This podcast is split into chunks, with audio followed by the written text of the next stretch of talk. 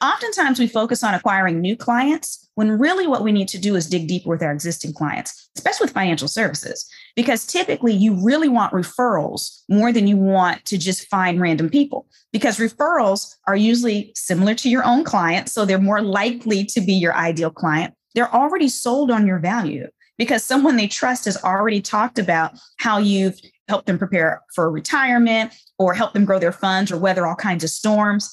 And so digging deeper, social media allows us a window into what people care about. That is powerful. Hello, I'm Crystal Washington, and I want you to steal my strategy. You're listening to Steal My Strategy, the show where we talk to smart people who invite you to copy, review, and remix practical ideas you can apply to life and business. Are you ready? Let's get to it. Well, Crystal, I am beyond excited to have you here because, first of all, it's our first episode of our second season back. And second of all, I just think you are a very interesting person. You were fascinating at Jolt. You have a fascinating history, and I know that everybody's going to really enjoy learning from you today. So, thank you for joining us on the podcast. Thank you for having me, Robert. I'm excited to be here. Good. I'm so glad. And I'm excited. So that means this is going to be a good episode. Now, before we even get into all the incredible things that I know you're going to teach us, I have to ask you about something in your title. I've been around business for a while, and you are the first futurist. Please tell us what is a futurist? And also, you're a certified futurist.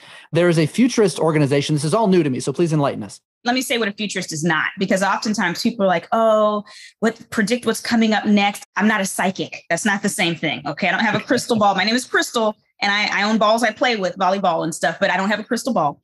A futurist job is simply to look at what an organization or individual, usually organization, is expecting to happen. Like they're asking a specific question. What is the future of this? What's likely to happen here? And a futurist job is then to look at the landscape, do something called a horizon searching and help the team put together alternative futures, plausible alternative futures, so that then they can prepare for those as well. So it's how you think about people saying you should have, you know, plan A, B, and C or D. It's very similar. And I think Shell Company was probably the first to actually have a actual futuristic house, maybe, I don't know if it's the 70s or the 80s. But now it's actually quite popular for larger organizations to employ futurists to help them prepare beyond their blockages. Certified just means I've taken courses. So there's people that, because of the methodologies they use, they say they're futurists, and that's fine. We can always do that. I, like right now, Robert, you want to be a futurist? Ding, you're futurist, right? Um, you just use that methodology in what you do. But I've actually taken courses at universities and things like that. So I actually have certifications.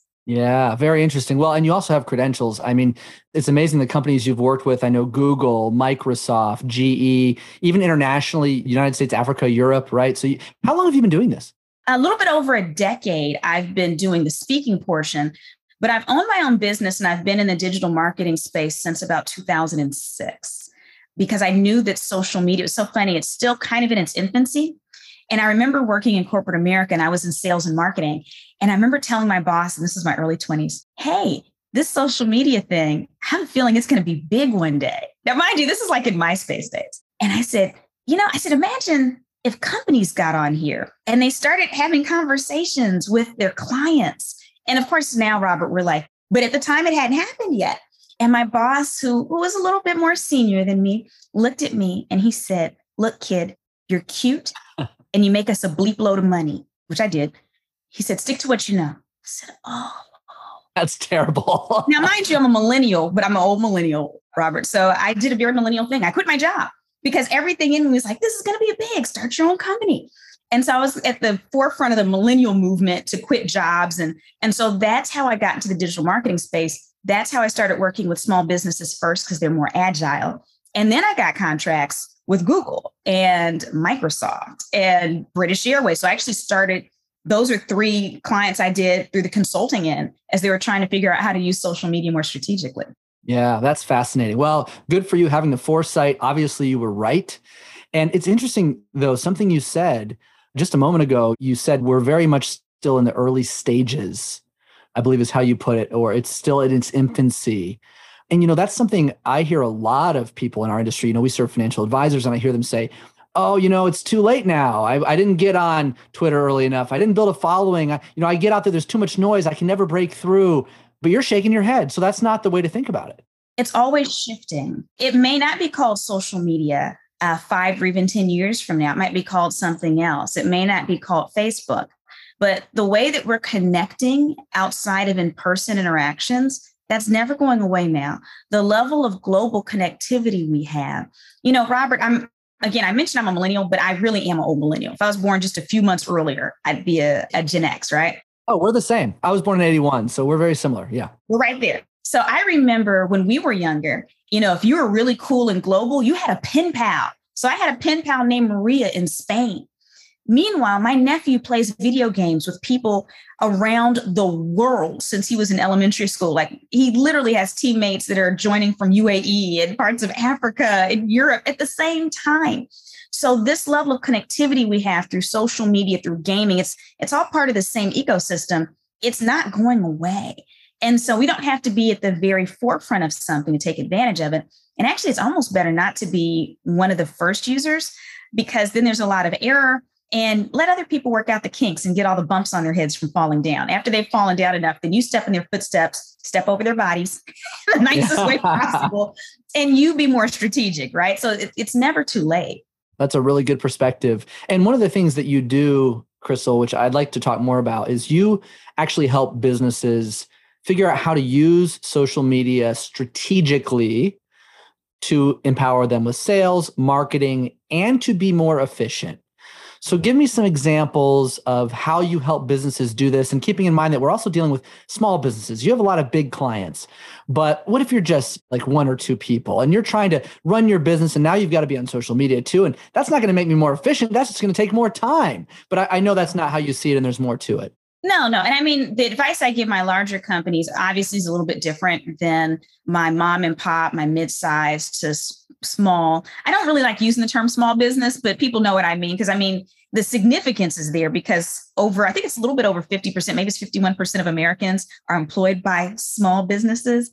So they have a big impact. They're important. But, you know, I have, for instance, I, have done, uh, I have programs around the option of efficiency. Like I have one called Operation Outsource that I'll come and I do a keynote or I do a breakout workout, uh, workout, breakout workshop where I show small business owners about how to better systematize their businesses.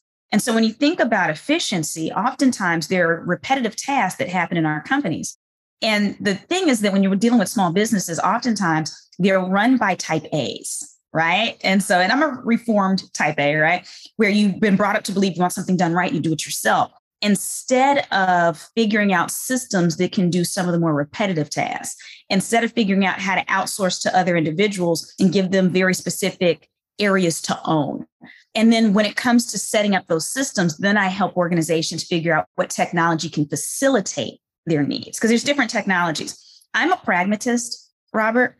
So I believe that if you're going to use a piece of technology, it shouldn't just be because it's shiny and new. You need to have some ROI from that, right? So you need to be able to see how it's making more money or it's shifting your conversion rate or it's your employees are happier because maybe they're not working 60 hours a week now. Maybe they have regular weeks, you know, they're 40 hours or less. So that's kind of how I work with smaller companies from the efficiency angle. Now, when it comes to the sales angle and the marketing angle, sales is really interesting because all sales is relationships. That's it. And so I'm showing them how to better use technology, which does include social media for many organizations, paired with things like their customer relationship management systems to build better relationships. And all it is is being observant. You know, Robert, do you know anybody that's like extremely thoughtful? Like, do you have anyone in your life that's just super thoughtful?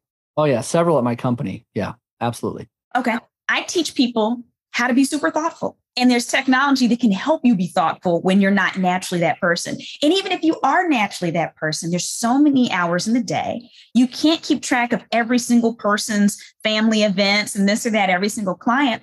There's technology that will help you with that. We're not outsourcing the relationships, but we're setting up reminders and we're creating systems for pulling in the information that we can then use to make clients feel extra special. Okay, this is really fascinating because what you're describing to me sounds like a bit of a juxtaposition because you've got technology, which is not personal, and then you've got relationships, uh, which are, and very human element. But you're saying the two can work together. It's like you're saying, I can use technology to be more human, to build stronger relationships. So help me understand, like, give me some practical examples. How do we do that? So uh, before I get into practical, let me, because there's some people that are going to have a little bit of an issue with that juxtaposition, as you said. Imagine a superhero a superhero isn't any less who they are. They're using sometimes technology like Iron Man to get more done, right? So it's to be a better version of who they already are. Batman, right? I like that. Yeah. So everybody in here can be Batwoman, Batman, you know, Iron Man minus his issues, hopefully, right? We don't want to take that on. But my point is, is that it's just to accentuate what you already have. So, for instance, if you're someone who's really good at remembering people's birthdays or sending uh, clients uh, children cards maybe right? Just say you know you know they're about to turn 16 18 and it's appropriate. You've met them in an environment and you just want to say you know happy birthday blah blah blah. Here's a little five dollar gift card or here's five dollars to invest in how, however you want to make the message right? Well when you're using social media and if you're connected to your clients there especially with financial services, it gets a little tricky because sometimes people don't know what they can and can't post, right? Because we have all of these uh, laws and entities that have kind of told us to be very careful. We have to be careful what we say. And so, oftentimes with financial services, I say you actually don't have to create too many posts at all. Like you can, there's strategies for that, but spy. Spy on your clients and you're just reading what they're putting there. And it doesn't even have to be you. You can actually, if you're out if all of your reason for being on, let's say, Facebook is to connect with clients, right? And maybe you post a little bit of things about you, you know, you're doing this or little tip, but something's not going to get you in any trouble. You can have someone in your office where their job is once a week to comb through your clients and just add any little things, any pieces of information into your customer relationship management system. They can set a timer. Okay, this is your kid's birthday this year. They just announced it. Okay, next year, you know, 51 weeks from now, we're going to mail out a card to tell that kid happy birthday. Or, oh, they just had twin granddaughters. All right, let's go ahead and use Wonderbly to create custom, you know, baby books with each of the baby's names and ship it to the client. Oftentimes we focus on acquiring new clients when really what we need to do is dig deeper with our existing clients, especially with financial services, because typically you really want referrals more than you want to just find random people, because referrals are usually similar to your own client. So they're more likely to be your ideal client. They're already sold on your value because someone they trust has already talked about how you've helped them grow, uh, how you've helped them prepare for retirement or help them grow their funds or weather all kinds of storms. And so digging deeper, social media allows us a window into what people care about. That is powerful. And very few businesses fully use that data in a useful way. Now, the big boys, they use that data to comb it and do all kinds of very strange things. I'll tell you that. But just from an individual mom and pop basis, just looking at that and seeing what people are up to, you can take your relationships to new heights. But again, we're using technology to find the information.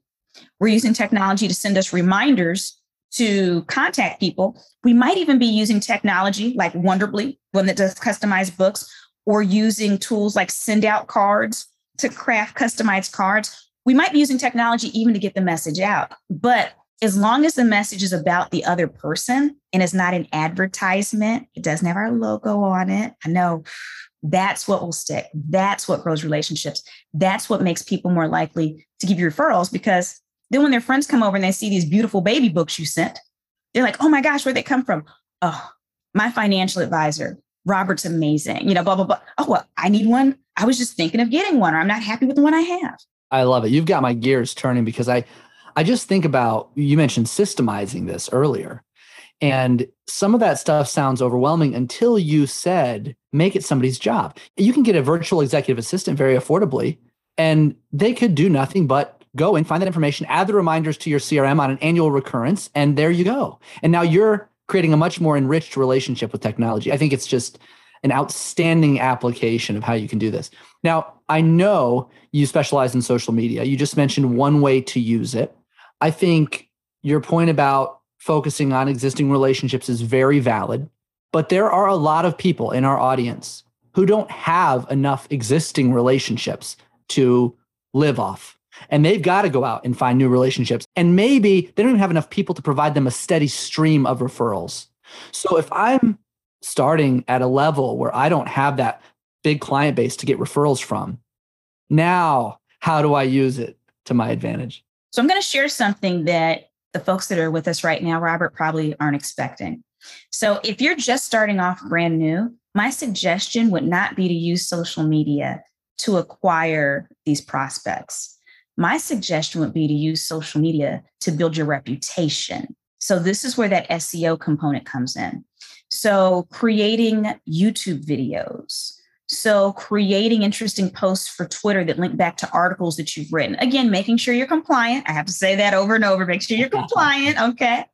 But what happens is, is here's what's interesting about Twitter, for instance. Most of the folks with us right now, uh, Robert, shouldn't be posting on Twitter regularly. And I felt like right when I said that, I actually felt like a collective sigh because it confuses people, right? I'm sure a lot of your folks are like, ah, what do I do with it? They're relieved. Thank goodness. but here's the power of Twitter the media monitors Twitter. That's where they're looking for their next story. Stories break on Twitter. If there's some type of PR nightmare happening somewhere, I can almost guarantee it popped up on Twitter first and then spread every place else, including traditional media. So, with that having been said, if you're trying to get on any kind of local media television station or any type of written publications, they are mining Twitter for sources. You can connect directly with the reporters themselves you can link back to their articles saying this is amazing, blah, blah, blah. And then maybe, you know, comment on a few of their articles. And then the fifth time you have a conversation. Well, this is something I think you might want to consider being that you've talked about this twice. Next thing you know, you're on television, you're in the paper, you're in all these different places building credibility. Then on social media, you can come and start posting these things. Then you can start posting those things on your website then you can start building relationships prospects once they see oh this person is everywhere they're they're being linked to on this resource and this resource they know what they're talking about rather than just kicking it off if you don't have the accolades or the credibility behind you you know of course you've done the courses and and you have the licenses obviously but that doesn't mean anything to the average person but when they start seeing oh this is a thought leader no one wants to buy from a salesperson everybody wants to buy from an expert yeah, it's it's absolutely true, and I can attest to that. I know Twitter. I get reporters in my DMs asking for interviews on perspectives and, and actually on things I've tweeted, and my tweets have ended up in articles. I absolutely know you're right about that. And you know what else fascinating to me about the power of Twitter is if you do a Google search on someone and they have a Twitter account, at the very top of the page, the last three things that they tweeted will appear there. So if those are perspectives on areas of your expertise, if they link back to your website, if they link back to other landing pages, that can be an excellent lead source and often driving more traffic than other things like your blog posts might not get picked up, but your tweets always will. Yeah, extremely powerful. It's great when Twitter and Google are getting along because every few years they fight and that doesn't show up and then they come back and they're friends again. I think they're friends again right now. So that's yeah, always nice. I got one more add on based on what you just said because I want to give great advice that springboards off of that. You talked about Google picking up Twitter. Google picks up YouTube before anything else because Google and Google owns YouTube. They're both alphabet, right? And so we give preferential treatment to our own babies, whether we like to admit it or not. That's just natural. And so if you have any kind of YouTube video, making sure the words or terms you want to pop up for are in the title and in the description and are mentioned in the first 20 or so seconds of the video. So it pops up in the transcript. That's going to get you higher up in the Google search results for those words. So make sure that you're using the words you want to pop up for title description, first 20 or so seconds of the video itself. So, in addition to Twitter, I just want to throw out there YouTube is much appreciated. And then lastly, it picks up LinkedIn pretty well too. So, optimizing LinkedIn for your keywords is key. Little pun right there. Yes, it is. That's very practical tips. Yeah, thank you for those. And you know, everything you've said, I endorsed. And here we are, we're talking about the way to use social media today. Great examples. But I feel like we're not getting the most out of this conversation because you are a futurist. So we got to talk about where we're going, Crystal. So help me out. Like, this is where we are today. What are some of the trends that you're watching, the next big things that you see businesses need to be keeping an eye on? If they want to be leaders, they need to be learning about. Where should we be looking? So, right now, we're kind of having what I would consider I don't want to say war. That sounds too strong considering the the global atmosphere. Um, we're having this battle over the culture of online. It's a global battle, right? But people are trying to figure out what's coming next. So you have a group of people pushing for the metaverse, right? Which is so funny to me because the metaverse has existed for many years. It just wasn't called the metaverse. We live in a very interesting time where billionaires, and I'm not detracting from their brilliance at all, by the way, our billionaires are reintroducing technology we've already had, but they're packaging it differently and marketing it. So the metaverse is not new. I live in Houston, Texas. And so when in the Harvey, when Storm Harvey came and hit and flooded out my whole city years ago, how did I spend Harvey? I'm trapped. I had on my Oculus. I'm chatting with people on there. I'm hanging out with space aliens. So this kind of environment that's being pushed and saying it's the future, gamers have been on it for years, right? So that's not new. Even when you think about the whole, you know, oh, these rockets into space. And people are like, ooh, this is amazing. I'm like, I'm pretty sure we did that 50 years ago. Not minimizing. No, it's true. It's true. Or even Elon Musk with Neuralink, right? This technology, this medical technology is certainly not new at all. Uh, the difference is, is that the scientists that are behind it, it's not their job to market and they tend to under promise because they're all about the science itself, right? And using exact terminology. And so what we have is we, we're living in a time where these billionaire tech leaders are really marketing more so than inventing. Again, I'm not detracting from what they're doing, but I want to be very clear. It's not that they know what's coming. They're convincing everyone this is the future.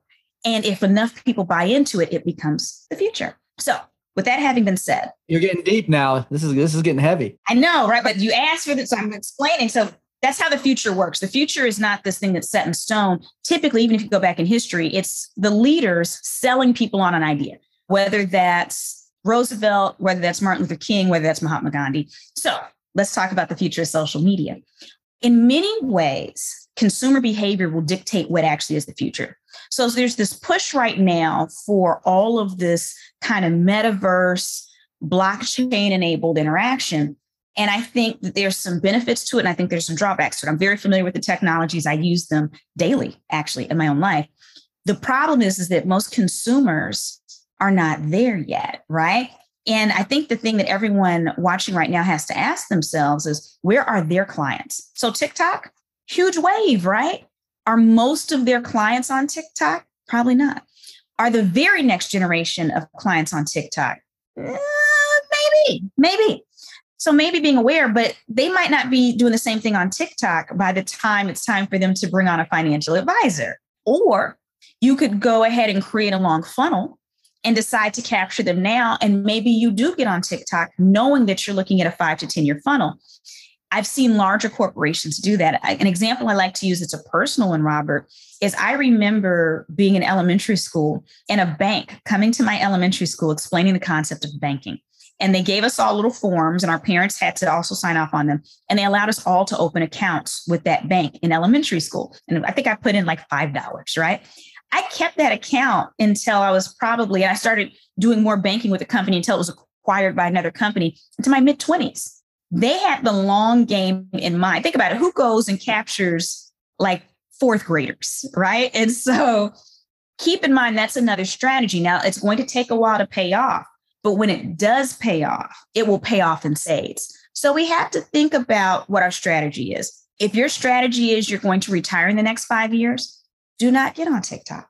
Do not get on those social networks because that's not where the next generation is. Now, if you're looking to retire in five years and sell your practice to someone outside of your family, well, then you might still need to create that funnel, right? So that your business has that level of viability where you can sell it. I would say when you look at the future of social media, it's going to become harder and harder to connect with individuals because there's more privacy laws that are spreading and people want more control of their data. It's going to become much more difficult to advertise, and you're going to have to get more creative in how we do it. A lot of that's dealing with some of the standards that are starting out in Europe, they are spreading. So we have to be very strategic. And so, honestly, I think the future of social media is finding ways to better connect with the people we already know and getting them to introduce us to the rest of their network because advertising is going to become much more difficult. It already is. People are already paying. I know some uh, small business owners that are paying two and three times what they did in ads to reach the same number of people just three years ago. True. Yeah, we're experiencing that in our advertising. Everything you said, what I pulled out seemed to anchor it was that it's strategy first you have to have a strategy. It's not about chasing the next shiny object or the biggest trend. It's about deciding what your strategy is, what outcome you want, where you want to be in five years, and then you work off of that strategy first. Always. So I'm not a strategic thinker, Crystal. By the way, I'm speaking rhetorically. I'm not a strategic thinker. You know, I just want to get to where I where I've got to be next so I can see where I have to be after that, one step at a time. If it's not broken, don't fix it. I can't see five years in the future. How, how could you help me to become a more strategic thinker with more vision to help me drive my choices I'm making in my business today? Paper. So here's the thing. no, seriously, paper. Most people think when it comes to creating strategies, they think about technology and I don't know how to work this or that, or do I need to do special mind mapping software? No. Start writing down, writing down what you want to happen next. Start writing down, start thinking about who's my target audience? Who's my target client? And if you don't know, I remember years ago talking to an insurance professional, a woman who had her own insurance company. And I said, Who's your target market? She said, Everyone. Everyone needs insurance. And I said, Ooh, so technically, yes, but you're going to have some problems uh, with growth. And she said, Oh, I, I really haven't grown too much in the last four years. I said, no. I said, What do most of your clients look like? She said, Well, almost all of them are women now that I think about it. I said, Okay. And when did they start working with you? She said, Well, a lot of them call me like after they get a divorce or like, like the kids leave home or something. I said, So you primarily work with women who are having major change of life issues, right? Tell people that. I said, because everyone knows a million different insurance brokers uh, or insurance professionals. But if you say that, that's going to stick in someone's mind. Not only that, even if they run into a man that needs insurance, they're still going to remember you over the other people because there's something that made you stick out. And so I say all that to say, think about who your target market is, think about where they're going, write that down. So, where are they spending their time? That's going to keep you from getting caught up in the shiny stuff.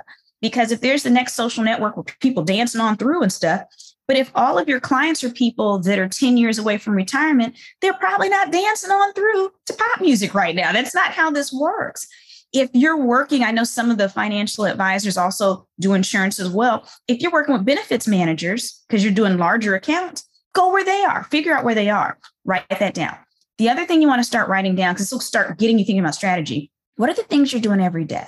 What are the steps? Write out a little flow chart that it takes to get somebody from the first time they call you or hear about you to the time they close. Start asking clients questions. How did they decide to go with you? As you start writing these things down, you're going to start noticing patterns. And that's where the brilliance is. Because once you start noticing patterns, that's when you can start taking things off your plate. Because now, if you know there's a certain flow, maybe you can put somebody else in charge of this piece, knowing they need to drive people through a certain way. Maybe there's a piece of technology that will help go through this process as well. So, writing on paper, I'm a big, as much as I do technology, I am a big fan of yellow pads and I have tons of them with scratch work. And then I use that scratch work to create systems. I wouldn't have expected that answer from you, but it does make sense. Uh, you know, Crystal, we're we're getting close on time, but I want to make sure we get a couple more things out of this. First of all, I'd like to get a little personal story, uh, at least out of each of, of my guests. And one of the things I read, this has kind of caught my eye. You're a travel fanatic, which I love. I, I love travel as well. But something in your travel history, you once followed a random barefoot mountain man with a machete up an active volcano. What? You got to tell me this story, Crystal. How long do we have? okay, I don't know. Can you make it a, like a two or three minute story, and then we'll get your last big takeaway? I think I can. All right, so here we go. So my husband's friend was getting married in um, St. Vincent. My husband's a photographer. His friend's photographer. He said, you know, you all come along. We get there two days before the wedding. We're at a dinner, and the guys announce, "Hey, we have a great groomsmen event. All the guys, we're going to go climb this mountain, uh, Mount Soufriere. And he was like, and the women, you guys are going to go to a spa. I heard that and I was like, that sounds terrible. I want to go to spa. I'm going to climb a mountain because that's who I am. And I said, hey, can I come with the guys? And they're like, sure. And then there were two other women like, can we come with you? I'm like, sure. All right. Fast forward to the next day, Robert. There's a gentleman picking us up in a van. He's going to drive us kind of close, further up the mountain so that we can actually start to access it. As we're getting in there, he asked the groom, Hey, where is your guide? The groom says, I do not have a guide. The guy stopped the van for a second, looked at him and said, You need a guide. The groom said, I don't need a guide. I asked my uncle, he told me the way. The driver said, People die there. And he said, No, we're going to be fine. I'm looking at my husband. This looks scary. The guy's driving up the van the whole way there for an hour. He's saying, Please let me find a local person that can guide you. The Groom says, No. We get to the top, we get out the van, we start. The guy in the van's looking at us like, Are you sure you want to do this? The groom's like, Yes. I'm concerned, but I'm following along. So we're going up the mountain for maybe about uh, 15 minutes. All of a sudden, one side of the mountain falls away. So think, imagine like a 200 foot drop, and the walkway is about enough for one person to go at a time. So if you slip, you die.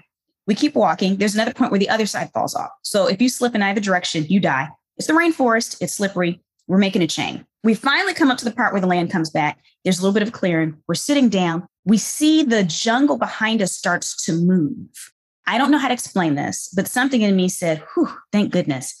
A man comes out barefoot with the machete in his hand, and all the guys jump up. I don't know what they thought they were going to do. And the guy said, Hey, I ran into a van driver at the bottom, and he told me there's some Americans that are about to get themselves killed.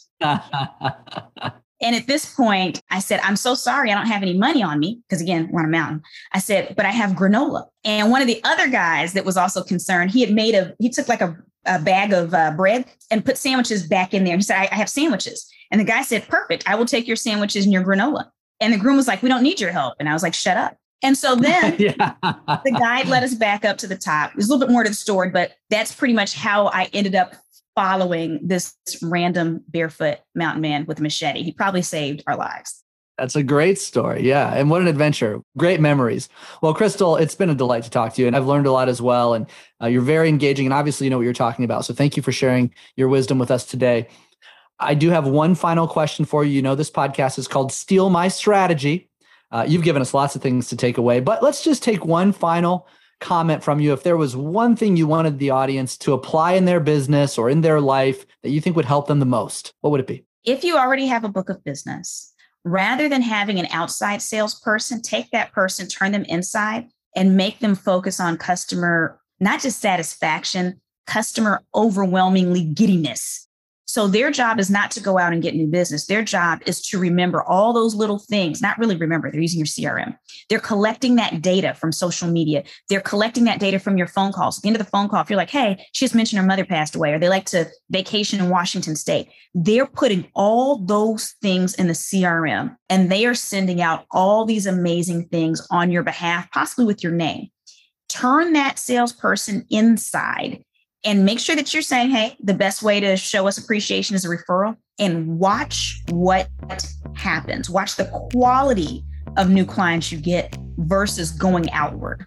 Wow. Well, that is a futurist thing to say because most businesses would say, I can't afford to invest in a salesperson who's not going to go out and find new clients. But you are forward thinking. That vision is absolutely going to turn your clients into raving fans and lead to much more growth. So well done. Well said. Thank you so much, Crystal. It was a pleasure. Thank you, Robert.